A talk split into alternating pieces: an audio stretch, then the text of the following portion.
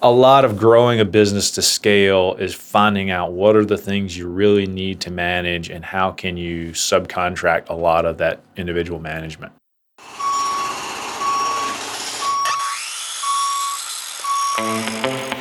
Welcome to Biz Build Podcast, presented to you by the good folks here at Diamondback Tool Company.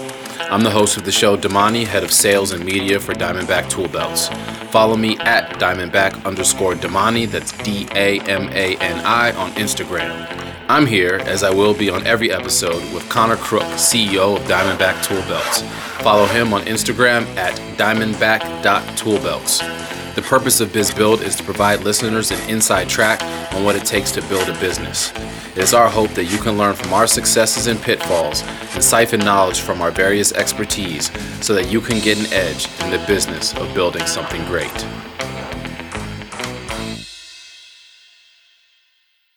Want to know how to make a small fortune in business? Start with a big one. Got darn right. Today, Diamond back in the Biz Build podcast. Connor and I are here to talk about where Diamondback is currently and where the company is headed. This is not just about Diamondback and what we're currently doing. This is also uh, a little bit of an insight into the day to day operations that go on here, some of the challenges and the trials and tribula- tribulations that we're facing at this current time.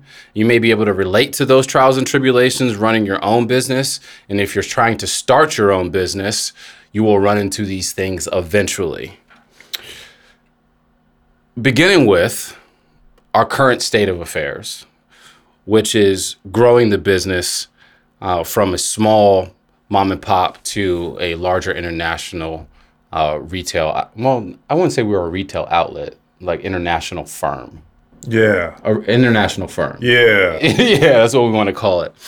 Uh, Diamondback began uh, in 1993. Jim Skelton out in California, who was an avid outdoorsman and carpenter himself, suffered a back accident uh, doing something crazy. Uh, he wanted to c- continue to do work in the world of carpentry, yet, due to his injuries that he sustained, he was unable to wear a standard tool belt and do the normal things a carpenter would do. So he decided for himself that he was going to design a tool belt that was not only going to fulfill the needs of carrying his tools, but also support his back so he can continue to do work. Uh, and that's how Diamondback started. He and his wife were sewing those tool belts in a garage and selling them using advertisements in Fine Homebuilding magazine and other uh, crafts magazines as well. And he did that for years until eventually the company sold to a group out in Alaska who continued the same sort of process of building, uh, of creating the belts by order. So if you ordered a Diamondback tool belt at that time, it took about four to six months to actually get it. When Connor Crook took over the company about three years ago, one of the first things that he wanted to do was upgrade the operations of the of Diamondback and make it so that the belts were more re- readily available he found manufacturers within the United States that were willing to create the tool belt, uh, mass create the tool belt, so that when people ordered the tool belt, they could get their orders right away and not have to wait. Now, three years later, we've gone from selling a few a month to selling as many in a week as Jim Skelton was selling in a year. And with that comes a ton of challenges. And the first thing I would like to talk about is the supply chain. And when I talk about the supply chain, what I'm referring to is everything that goes into the, the materials that go into making the tool belts and how to get those materials, how to service those materials to manufacturers, and then how to get those belts to us so that we can get them out to our customers. Now, I was not a part of the company during that process. Thank goodness but you went through a jumped through a lot of hoops in order to find first of all the right materials and then find the right people to put those materials together. Sure. Um, and you know one of the key things to remember is when we were first starting out we were you know th- there was some history with the company but it was certainly not uh, at a large production scale. So, you know, we bought the company and started going around talking to manufacturers saying, Can you make this? Well, how many do you need? I don't know. Um, which is really not a good way to approach um, professional manufacturing. But it was all that we had. You know, we had a best guess of how much we could make, and and we had to start really small. Um, it might be hard to to secure a manufacturer if you're saying I only need five of these a week. Sure. Um, larger manufacturers are used to making larger runs of single of single items. We all know that you know in any, in any business if you can make your process streamlined so that you're making the same thing over and over again, you can do it better, you can do it more quickly, you can do it less expensively, and you can do it with less chance of mistakes, which add to your your cost because you have to redo things and that sort of thing. So it was very difficult at the beginning to find a manufacturer who was really, you know, we found somebody who was willing to kind of take a chance on us. And we started out making small runs of individual of, you know, we started Black Denali. We are going to just make Black Denalis for a while until we get enough that we can start going from there. And, and we slowly. That was the highest selling belt. Right. And, and so we started started there. And uh, you know, eventually we pared down some of the pouches so that we didn't have A, B, C, and D. We said, you know, we really only need A, B, and C. And, and, and we've continued that effort by trying to make the system more modular. So that instead of having, you know, A, B, and C pouch, now we can just have A and B pouch, but we can have add-ons one, two, and three that fill those gaps, mm-hmm. uh, making it more modular. And part of that is is for the production process, but part of that is also part of the uh, the general overview of how we want Diamondback to work is as a system that you can customize to your needs. And really, it's your needs today.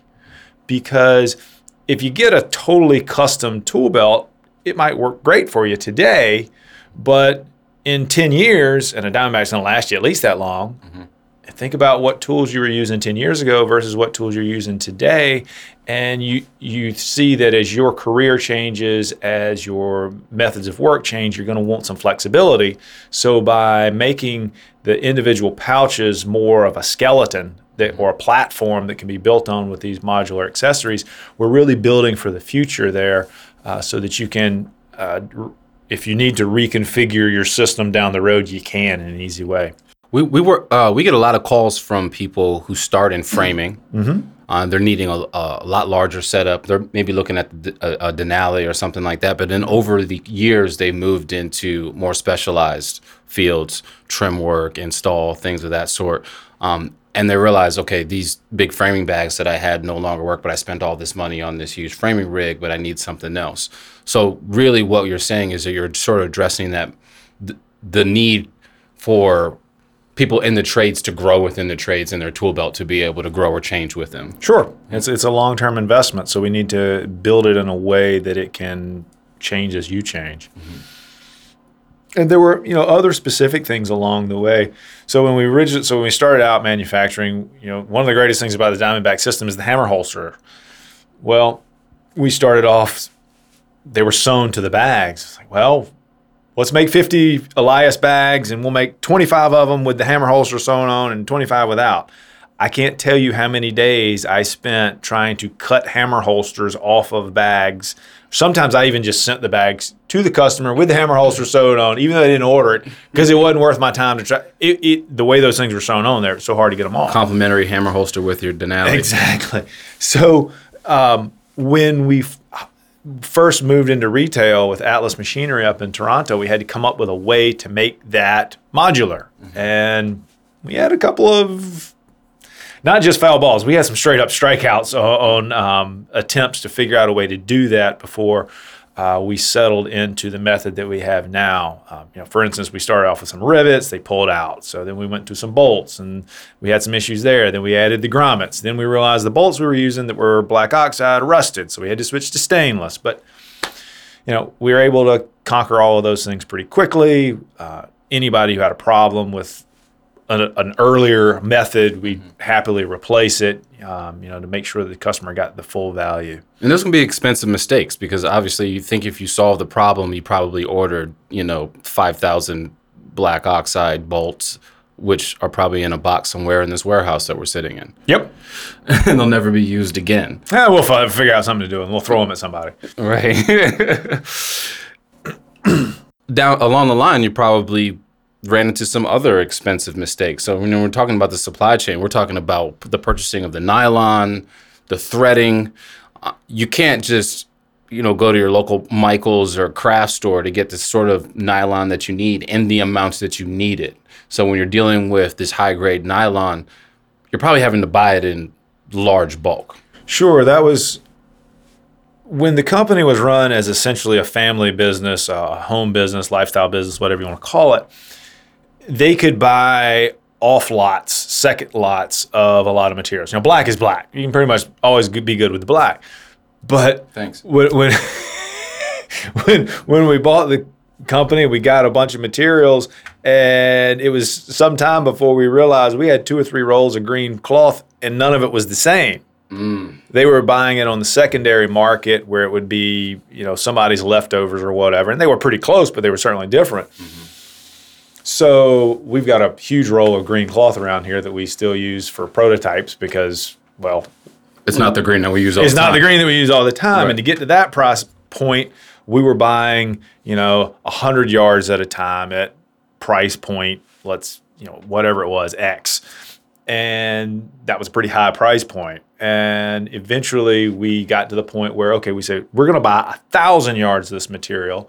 And if you buy a thousand yards, that's a single dip, as they call it, to, to color match that thing. So we we said, okay, this is going to be our color. We're gonna buy a thousand yards at a time, dip it custom, dye it custom for us. And so then your price comes down to like 90% of X. Mm-hmm. And then down the road, we got to the point where we're saying, okay, you know what? We need we need to buy 25,000 yards for the year. Mm-hmm. We're gonna buy it in November for the following year.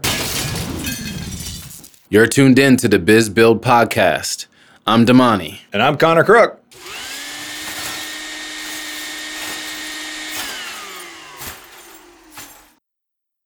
So can we get it down to 80% X? And we'll just, you know, buy it from you as we need it, but you go ahead and we set up a program for that.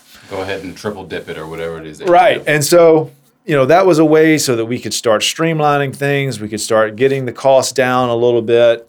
And then from there, um, now we're trying to move to this situation where I don't manage all of those things. Um, what I want to do as we, as our volume increases, we can work with larger manufacturers and manufacturers who would never have talked to us early on. And with them, they, they don't want an order for 50 Wrangle pouches. They want an order for a thousand Wrangle pouches, and they're not going to send them all at one time, but they want to have it built in that they're going to get this much business. And so the, the trade off there is to say, okay, fine, we'll, we'll, we'll buy a thousand Wrangle pouches from you, but you've got to buy the cloth. You've got to buy everything. You use your buying power for that. I want a turnkey job. And so as we have grown, a lot of trying to make our supply chain simpler is to give the manufacturers the specs we need. Say, you know, Wrangle pouch has to look like this, has to have all these specifics about it, has to be made with these materials. This is this is where you can get these materials. If you want to substitute materials, that's fine. Let us know ahead of time. Let us confirm that it is an adequate substitution. Mm-hmm. Know, a lot of this stuff is commodity that you can buy from point from A or B, and if they have a regular source with B, then they get a better price. But we set out the specs, and all we get is a Wrangle pouch. And that's the only thing we have to worry about managing. So, a lot of growing a business to scale is finding out what are the things you really need to manage and how can you subcontract a lot of that individual management. Which, which ultimately frees up your time to work on other things. Right. I don't need to be spending trying to go around shopping for the best price on grommets. Uh, that's not the role that I need to carry with a with a company the size we are now. Because I imagine that, you know, prior to them purchasing their own cloth and materials, th- there's a lot of back and forth going because they have to keep the inventory of what they have. Then you're communicating with them to figure out how much they have and when they're going to need more. Then you're purchasing it, receiving it, resending it. And the, so, in that entire process, if you talk about the time that's spent and time equals money, and then just the shipping, of moving things from point A to point B, from point B to point C, and then from point C back to point B, the cost of that cloth then just you might you, you might you just lost the discount. Sure, and, and then you know there's uh, always the oh smack we just ran out of whatever. And that falls on me to then go find it somewhere and, and have it shipped to them. Whereas now, um, you know, we're moving to, we want to have a little bit of everything here. We're sort of the supplier of last resort. If you run out of Velcro, we'll have some we can get to you. If your supplier runs out of whatever, we can get you a couple of those small things. You mentioned Atlas Machinery in Toronto, mm-hmm. which is our Canadian dealer. Yep. And dealing with them originally was sort of the catalyst for you to start figuring out how to simplify the system or make it more modular because now you have another party that's involved that has to has to sell your product for you. That's right. Um, and since then, uh, TF Tools has come on to become the exclusive distributor for UK and Europe. Kiwi Tools in the Nordic region, Sweden, Denmark, Finland, Norway. Uh, then you've got the People's Tool in Australia, and as these other international dealers come on, and then not to mention the individual stores around the country, mm-hmm.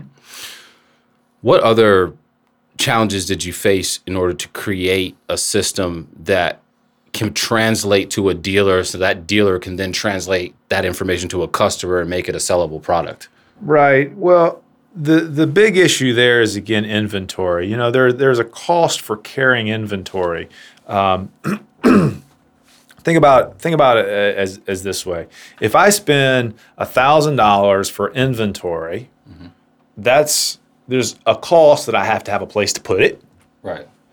There is the cost of me not spending that thousand dollars on something else. I basically put that thousand dollars in a box somewhere and it's just sitting there. It's not earning interest at a bank. It's not allowing me to go out and buy marketing materials or whatever. And with so many different products, it now means that I've got to have a box of all these different things. So my inventory keeps going more and more and more. I have more money sunk into these boxes in this warehouse mm-hmm. rather than being able to quickly deploy that money different places. So that's that's on me. In hopes that your dealers purchase those boxes sure, from you. Purchase uh, you know, dealers and individuals as well. Mm-hmm. But that's a carrying cost that that we have to bear for our business model. Um, Your overhead just shot to the roof. That's right. And so now, with individual dealers internationally who are trying to essentially be our warehouse in other countries, they're not holding a lot of stock, but they've got to be able to take pre orders, turn those orders around in a rapid fashion, get them to us. We get the products back to them so they can turn them around. Now, if if I get a, an order from a dealer in another country and it has ten things and I don't have one of them, it's like, well, I can send you the nine, but that other one I don't have, and I don't want to send it in a separate package because it costs a lot of money to send stuff across the across the ocean. Mm-hmm. Um, so now I have to carry even more inventory so that those folks can can easily distribute and that also then puts the onus on us to make the system simpler because so that they're not having I don't want to inventory 50 different colors mm-hmm. or four, five, six different colors. They certainly don't want to inventory all those colors. So, to make the supply chain work and so that everybody doesn't have all this money just put into boxes, mm-hmm. we've got to simplify the system. We've got to make it um, easy to describe so that those international dealers who are taking orders often on the phone or through email so that they can explain the system. So we have to um, be able to explain not just directly to our customers but to someone who is then going to sell it.